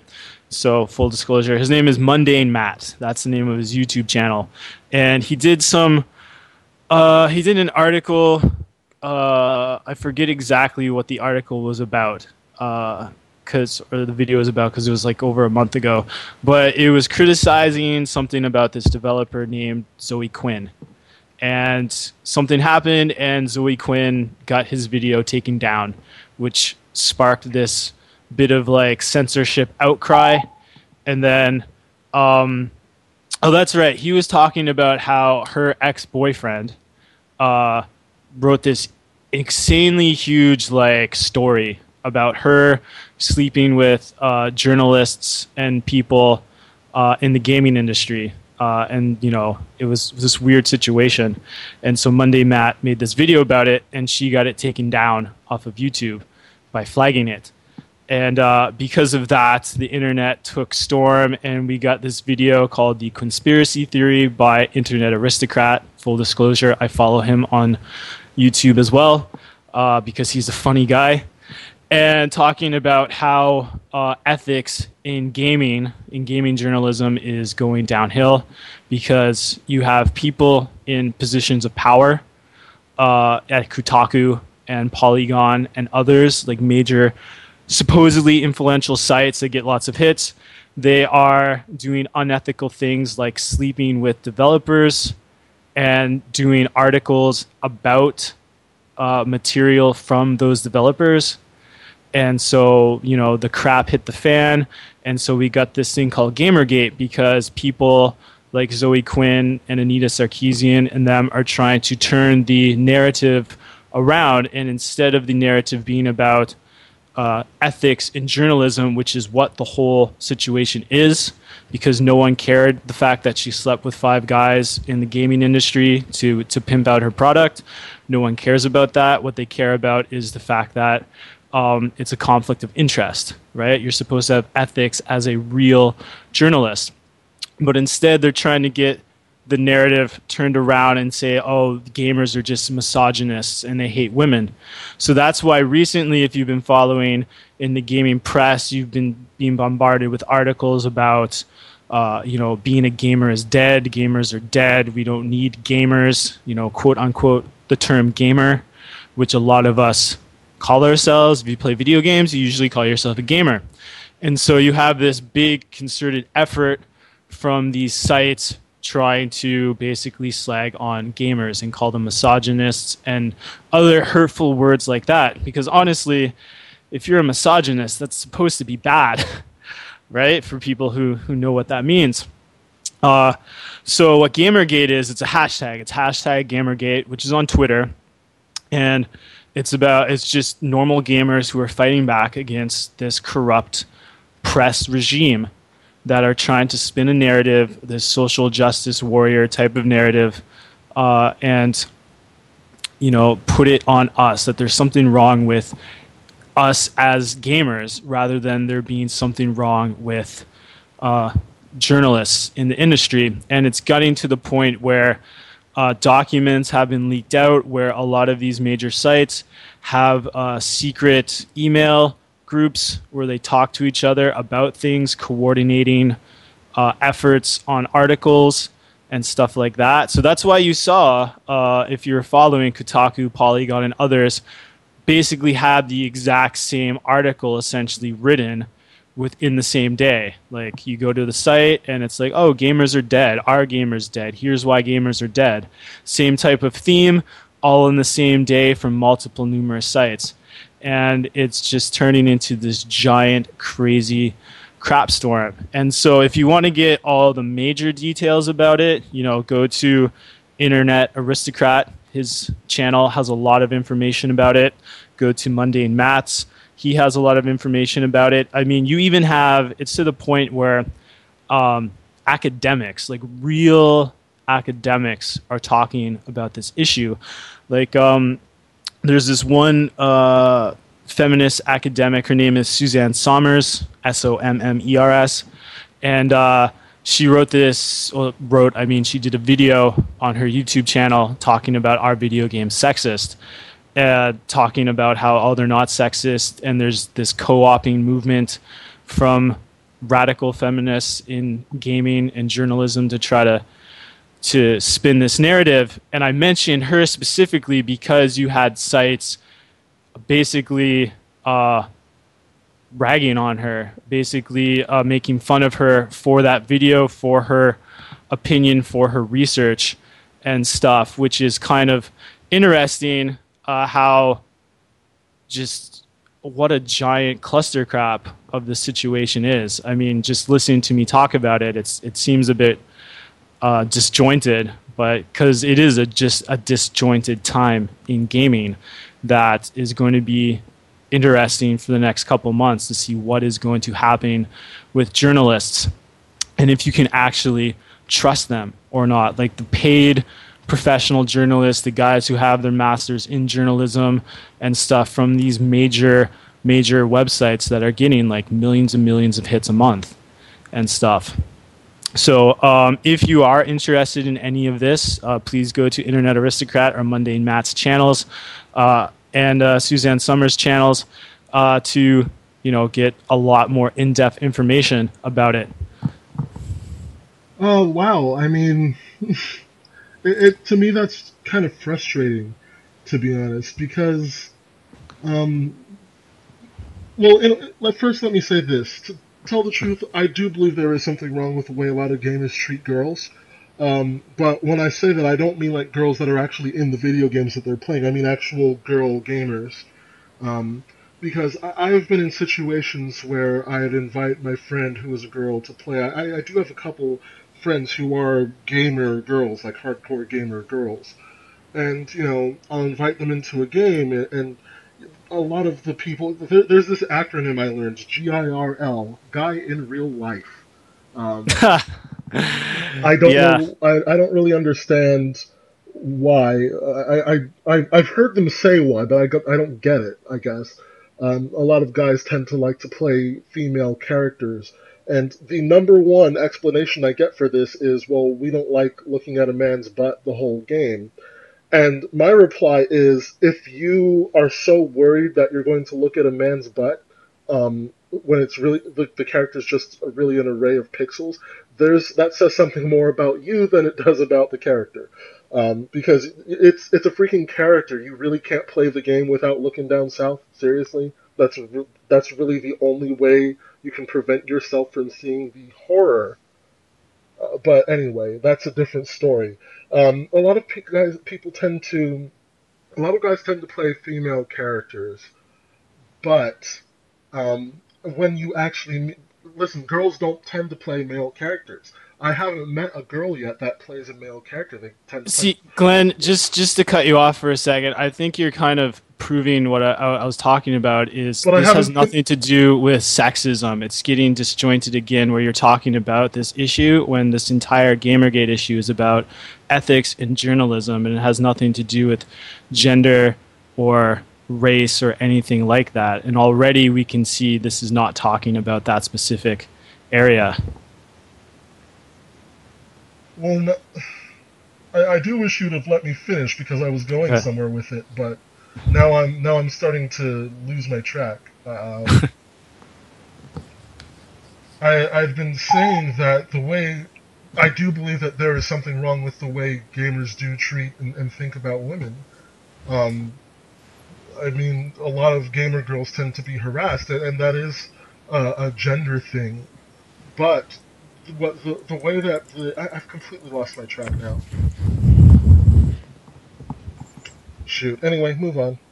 Well, no, but what I'm saying is like what what it's you're you're doing exactly what um I was I was the, going... the main it's the mainstream uh gaming media is doing is nothing about Gamergate has to do with misogyny or sexism or anything. Like the first thing you talked about wasn't ethics. The first thing you talked about was sexism, well, and that's not what this Gamergate is But is my, referring to, and listen this, to me. My problem Yeah. is I was starting there. You didn't let me go where I was going. Well, I know because this is exactly like one of the things you, uh, what a lot of people are complaining about is they initially go there. They don't initially go to ethics. They start off with this other stuff, right? Okay, I know what you're well- saying, Glenn. I know what you're saying. You were eventually going to get there, but the problem is, is you never got there. I didn't get there because you cut me off. I know, but anyways, let's let's continue. well, you continue. I mean, I'm, I've lost it. Go ahead. Okay. Well, I'm just saying, I'm bringing this up because this is going to probably be one of the uh, watershed moments in gaming for the next, like, for for this generation, most likely. Uh, specifically because of how crazy uh, events are getting with people talking about it, getting banned on Twitter. You talk about Gamergate on NeoGAF, you get automatically banned. Uh, you try to support Gamergate, you get bans on like different various sites. You can't even talk about it on Reddit. Reddit will uh, has been deleting posts. That's one of the other things that spurred um, this issue along continuously. Is a lot of these uh, like sites that you would think you can talk about things freely, like 4chan and Reddit and NeoGAF, are banning people or deleting tweet uh, posts about the events, about uh, the narratives, is just turning this into this giant, crazy, uh, ethical situation. Talk freely on NeoGAF. What what NeoGAF are you on? Well, still, the point is, it's a gaming forum. It's about games, right? I don't have a NeoGAF account. I'm not going to wait on a one-year waiting list for NeoGAF. So, but still, it's uh, it's it's interesting this whole GamerGate situation and how out of control it's getting uh, between the two sides, especially with the um, articles or sorry the uh, the secret mailing list that was uh, revealed just like last week or a week and a half ago. So You know what I'm to say? I, I really don't care. I, I really don't care. Um, if I'm honest, yep, I don't care. If she wants to sleep with five people, then go ahead, go ahead. Um, it's a shame that you know it affected people's opinions on the game, but they're still, no matter what they wrote, it's still an opinion, and it's still an opinion piece. You shouldn't take that as a hundred percent. Oh, they said it's a, a- amazing. Doesn't mean it, it's going to be amazing for everyone anyway. To begin with, my opinion, you should always judge whatever you're reading with your own opinion, not not just blindly follow it. So I don't, I really don't care about Gamergate at all.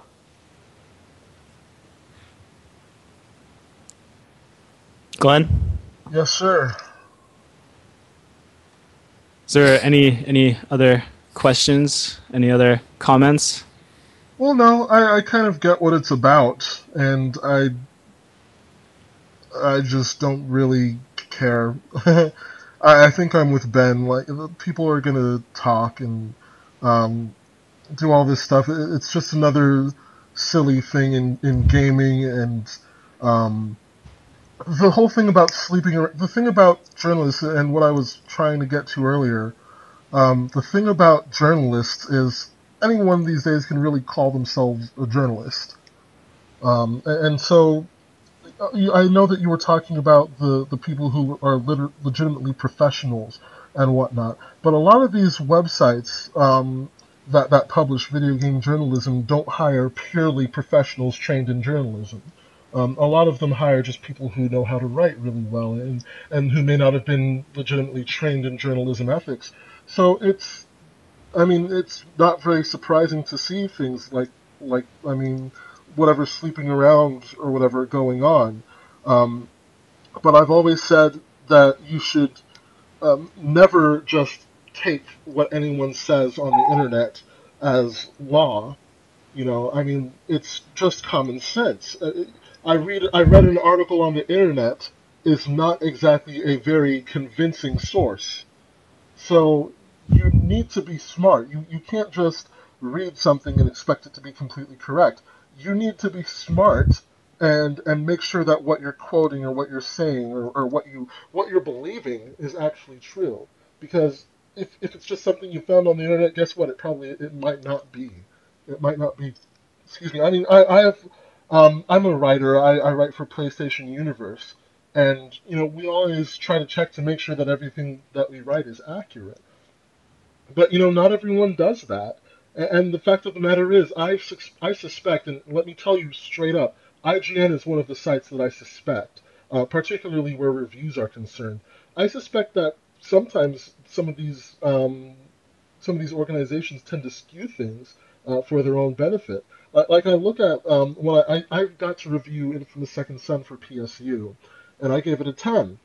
And you know, agree or disagree, I don't care. You know, that was my experience. I gave it a ten, and I still stand by my uh, verdict. But it's a review, okay? Everyone kind of looks at the numbers, and, and the numbers are the Bible. And it's all about the numbers that it gets. Some people don't even read the review. Um, you have no idea why it got that number. It's just, oh, it got that number, and that's that. Um, but, you know, IGN's numbers lately have not really been matching their games. And taking a look at Infamous First Light, I've complained about this on RDGH before. Um, they showed basically really poor, dreadfully poor journalism because, I mean, they said one of the reasons that they took points off was because there wasn't enough variety in the powers. There, there, they said basically there should have been more powers that Fetch had access to, and it's like Fetch is a Fetch is not Delsin Rowe. Fetch is not Cole McGrath. Fetch is not a character that can hold more than one power. Neon is it for Fetch. That's the character. So to take points off of the review because you think that there wasn't enough variety in the, you know, that shows that there's some kind of ulterior motive behind the way they got that score. That shows the skewing. And, and so I do question um, the integrity of some of these websites, IGN in particular, because IGN is a very powerful website. Everyone goes to IGN for everything. Um, and, and, so they're in a position, I believe, where I, they can just do all of this stuff. And I guess they're trying to avoid the backlash where uh, people are being like, oh, you know, you gave it a 10, you must be a fanboy or some stupidness like that. But, um, I mean, that's that just kind of shows to me their journalistic integrity. And it's not very good, IGN. I'm not sorry for saying this. You should be sorry for what you're doing. Um, and I'll say that straight up. But, well, here's the question then, Glenn, and I, I, apologize for, for interrupting you again. Is why is it that, and this is the bigger question being asked from Gamergate, is why is it as gamers we put up with it? Like we why do we put up with corrupt journalism? Uh, other other things like uh, for example if someone in the mainstream news media did something similar they would be called out and they would be like suspended or something would happen to them. But in gaming it's just ho hum no one takes it seriously. It's like you know no offense when i say this but like you said you and chile they, you don't care about this situation but is that apathy what causes this situation to happen in games journalism and is keeping games journalism from becoming respected? Let me rephrase. Um, when I say I don't care, I, I, don't mean I don't care that this situation's going on.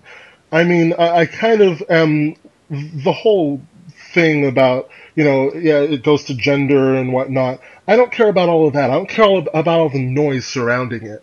Because the thing about gamers is gamers tend to spend a lot of time focusing on the wrong thing. Um, a, lot of gamers, like like the way, for example, we sit here and, and bicker about a few pixels on the screen. I mean, who cares? Like we, we bicker about, you know, how many women or how many black people are in the game. You know, who, who cares? We we tend to look in the wrong direction. But the fact that the issue is happening in the first place is pretty significant. Um, and, and to tell the truth, as for why gamers put up with it, you know, forgive me, I don't think that a lot of gamers really know any better or know what they can do about it. I mean, they can just complain, but the fact of the matter is, gamers complain so much that it just reads as more complaining. Uh, no one takes the no one takes the article seriously, but no one takes the gamers seriously either, because we spend so much of our time complaining and nitpicking at little things that it's like we're crying wolf. At least that's how it reads to me. It, it reads to me like it's not like we just can't be taken seriously because we're always complaining. That's to me, that's exactly what it seems like.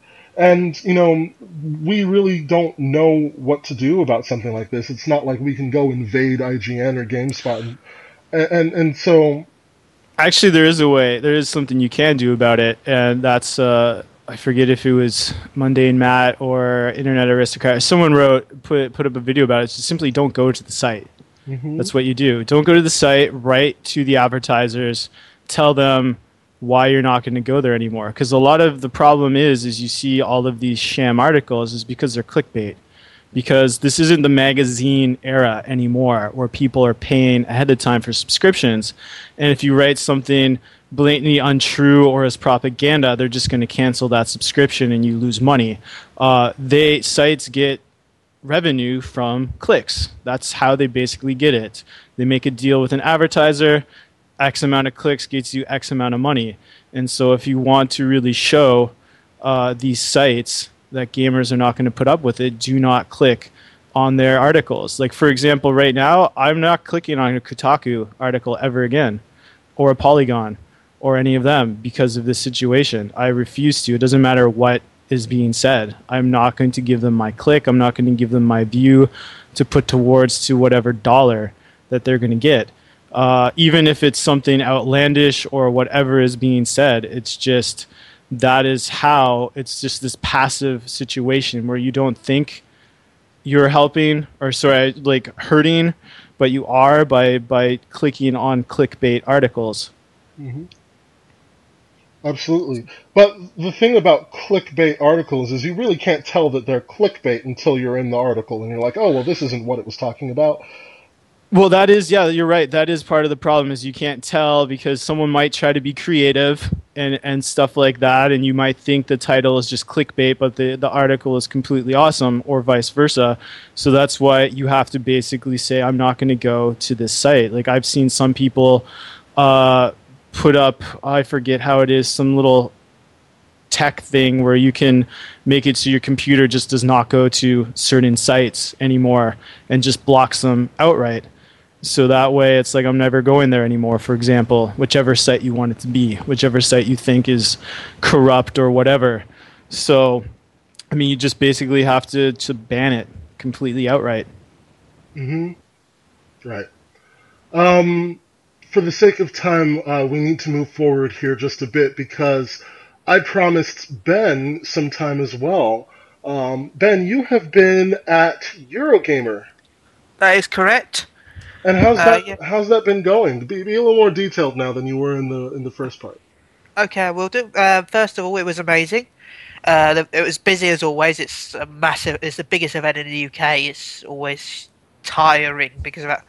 You have to queue outside to go underground to queue to get in, to go inside to queue to play games. It's like a giant queue simulator. um, um, so once you get in there, though, it's, ah, it's ah.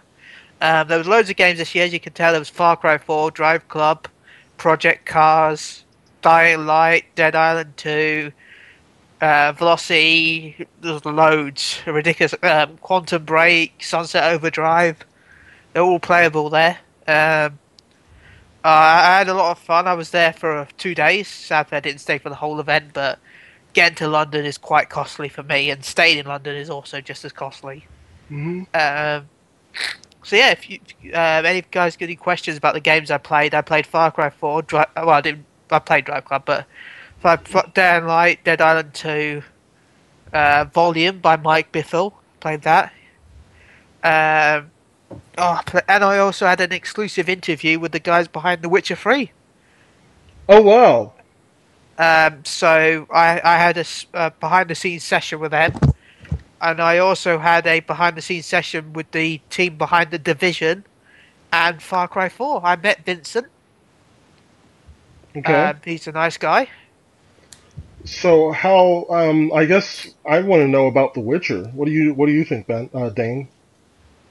Me, uh, for what I want to hear about, Yeah. I would I would say uh, the division. Okay, well, um, like, these weren't shown. These were literally I had a talk with the guys. Mhm. Um, the Witcher Three it was pretty much covering. I asked, uh, in fact, I don't want to say too much because I do have I have recorded the audio from the interview, Mhm. and I will be doing articles on both these subjects very soon. But I want to say that he did bring up the fact that you know, with The Witcher Three, there won't be any huge big boss battles, which disappointed me. And there's loads of stuff he talk- we talked about in in the time I had with him. Um, How so long? yeah, How long is the audio? it's about ten minutes long. Oh, okay. Ten- 10 to 12 minutes long. Um, but I I want to see if I can get sorted out for getting it on maybe a podcast in the future. But it, there's quite a bit of background noise, so Mhm. because the booths aren't really soundproof. Absolutely. Excuse me. Um, Absolutely. So that was my Thursday. I had literally um, five meetings on one day. That was knackering. And then Friday, I had a private event with Square Enix, just Alright. outside of Eurogamer. It wasn't in the event. It was they had they um what's good they'd hired a little pub top floor where they were showing off certain games and letting journalists play the games without waiting in line in the event and you had to get an invite to get there. Oh, nice. And you got an Um, invite? Yeah, they invited me personally. Um, Well, aren't you special? yeah, I got an invite from them personally. Um, so I went to that. I got to play Tomb Raider, Sleeping Dogs, and The Lord of Fallen, and I got to view Life is Strange, which I must admit, I loved it. I really Which Life is which Tomb Raider, Ben? Sorry. uh, the you know the uh, Temple of Osiris. Oh, okay. Yeah. Um, uh, which was actually a lot of fun. In fact, because by the, ti by the time I got to play that, all the other journalists had played it. So, because I w- went to watch the Life is Strange thing first before I went to play Tomb Raider. So most of the other journalists had not bothered with Life is Strange for some reason and just played Tomb Raider, which is a bad decision because that game looks amazing. Um, so I ended up playing Tomb Raider with two of the other developers. Instead, I thought that was yeah, that's win. I don't Right. care. I don't even care. but we, um, the developers ended up trying to troll me by um, basically one of the new features is you can have a you have uh, Lara and the can't remember the other guy now has a grappling hook where where they can get up to certain ledges and they can also help other characters get across gaps by shooting the grappling hook, and the other person can walk across the line to get across. But when I was playing it, one of the developers decided to let go of the R1 button, so I fell into a spike. Oh, okay. So I kind of did the same to them. Okay. Basically, the it's co-op, but there's a bit of competition because um, at the end of the end of the match, basically the collectibles are for each player, and at the end of the game, you get mat you get scored based on how many gems you've collected during the match as well. So it's, it's co-op, but with a bit of competitiveness as well. Not too much, but a bit. But that, li- that Life is Strange. It's out. Uh, Tomb Raider's out December 9th, by the way. Tomb Raider Of Osiris Gold Edition, the collector's edition, will come with a season pass, a map, an art book, and a bobblehead Lara. hmm Um, anyway, Life is Strange was, ah, if you like Walking Dead, but you don't want a game with zombies, Thank you. Life is Strange is for you. It's Right. a, it's like a uh, point and click style game, but with it's basically what I saw because we weren't allowed to play it. Sadly, it was a, a hands-off presentation. Um, it was a character that uh, was she was called Max, and had come back to her hometown after five years. and She started going back to high school there. Um, she met up with her friend that she hadn't seen for five years. Um, but she's found out she's got a weird power where she can reverse time. But the whole game is basically about choices. You, the way you act in the game affects your relationships with other characters. Um, the scene, one of the scenes, go- I've written this in the article. One of the scenes is your friend is caught smoking weed in her bedroom by her dad, her stepfather. Now, you can either say that you were the one who was smoking it, not her, and take the blame so that she doesn't get told off. Um, but your stepfather starts to dislike you because of the fact that you're smoking weed. Or you can say that she was doing it and it was hers, In which case he smacks her, and then starts telling you uh, telling you not to be around her anymore, and it'll hurt, your grades and so forth, and that he knows who you are, and blah blah blah, and the fact that she, you know, she's a bad influence on you. So, and that will actually affect the game in a way because when you see her at school the next day, she will actually be bruised. Hmm. Um, but you also have the power to reverse time, which you're limited, of course. But say you go through that, that little that scene and you get hit by the farm and you think that's horrible and you don't want it to happen, you can reverse time back to before that first cutscene. That's the that's the limit. You can only go back to the pre start of the previous cutscene, um, and then redo your choices again and have it so that you play out the other option if you feel like you've made the mistake. Now, some gamers, in my opinion, like me, will find that a bit annoying the fact you can do that. But as long you just got to remember, it's just an option. So if you don't want to do it, you don't have to. You can just play the game again. But for those who don't want to keep playing the game, you do have that option, which is a So nice the- little feature. So then, Ben, here's here's a question for you. Could you, in the same scene, could you then reverse it so that you're not smoking weed to, to change the whole outcome? No, because she's smoking it when you enter the room. Oh, okay. Yeah, she's already smoking it as you enter it. Because basically, what happens, you go downstairs to do a little scene yourself. You got to fix your camera, Mhm. and then when you're coming up, she's already got it light. So, Shame, but shame. also that. What's that? Shame, shame. Yeah. Um. So, well, she's the rebel type of goth teenager chick. Um. Basically, and also you find out she's stolen her stepfather's gun as well. Hmm. Um. Yeah, she believes in gun control, and by gun control she means that men shouldn't have guns. Um. So yeah. Uh, it, the main two characters of the game are the two females, so it's, that's their main main view is the fact that you're playing as two females as the main character. Um, the game is episodic, like with Walking Dead. It'll be starting coming out from early next year. Um, I asked about retail version, and he said maybe. So we'll see about that. What system is this on again? PS4 and Xbox One. Okay, so next gen only. I think so. I, I, I oh no, it might be PS3 and Xbox. I can't remember exactly. Sorry, I'll have to look it up. He was showing it on the PS4 though, so. Mhm. Um. uh, yeah, so I played a lot of games. Uh, Eurogamer. It was uh, it was a really good event. And Project Cars, I I agree with that video. Actually, it was. I was completely disappointed in it. I really was. Oh, you were completely disappointed. Yeah, it just it looked, it looked really. I don't know. It looks good, yeah, but after seeing Drive Club, and then walking over to the Project Cars booth, and seeing pretty bland environment. I know it's a track, so you can't exactly have brilliant, beautiful mountains and trees and snowdrops and beautiful lakes. But going from having all those beautiful like sceneries and backdrops to a track was kind of like It was a it was a bit of a shock. yeah, it was disappointing. It wasn't. It wasn't the game's good. In fact, it's it runs at sixty frames, 1080p, and so forth. All your so all your people that you like your P's, you got all your 1080s, P's. Um, I was tempted to go to the Batman line. No, that was there. That was looked amazing. Then the pre- uh, show of Batman Arkham Knight, but it was just a presentation. It wasn't actually gameplay.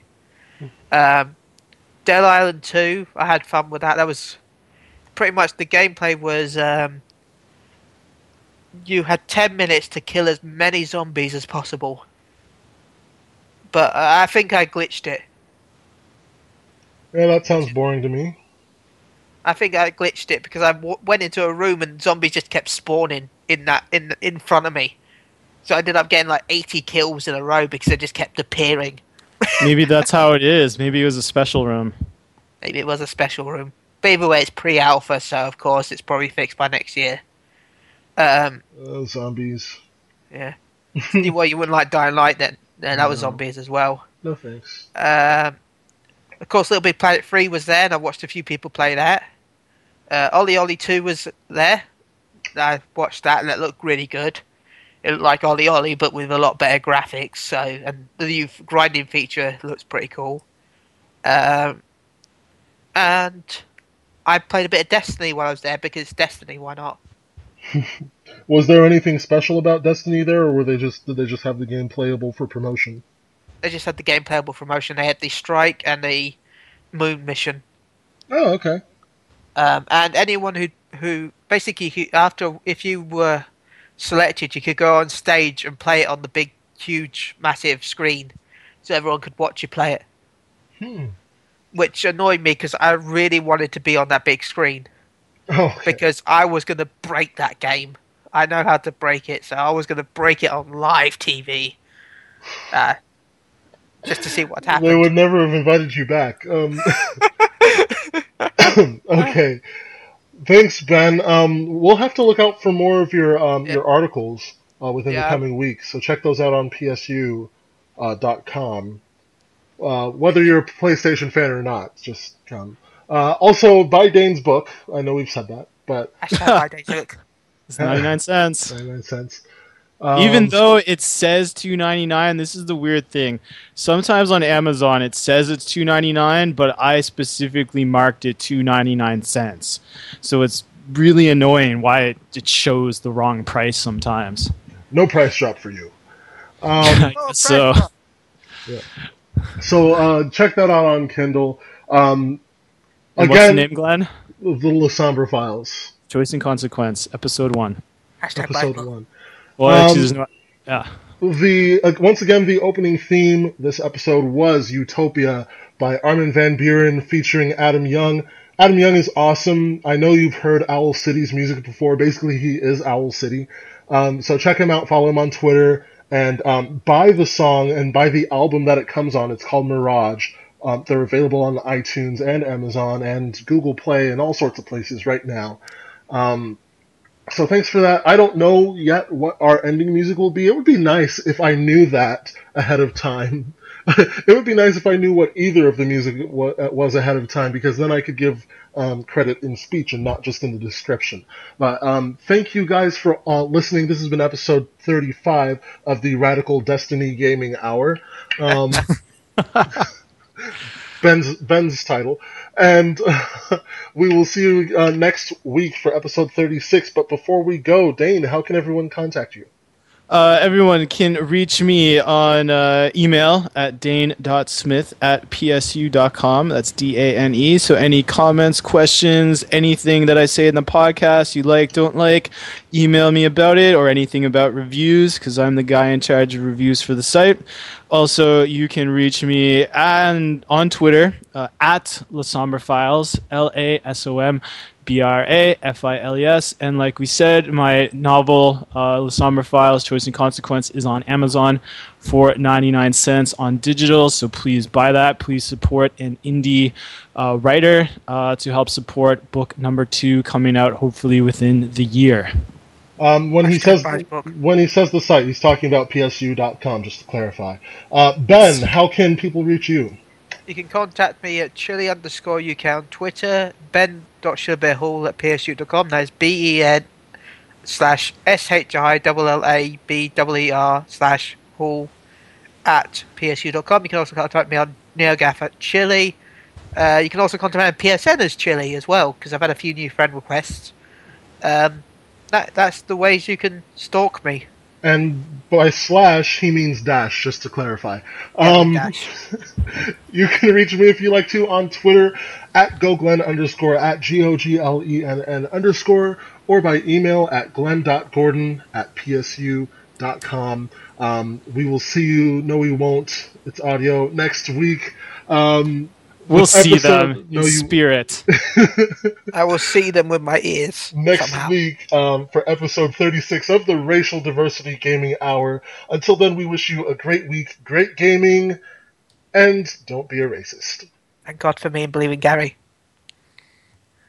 What is with all these hashtags? Thank God for me, believe in Gary by his book. I'm the only one without a hashtag. I'll have to work on it.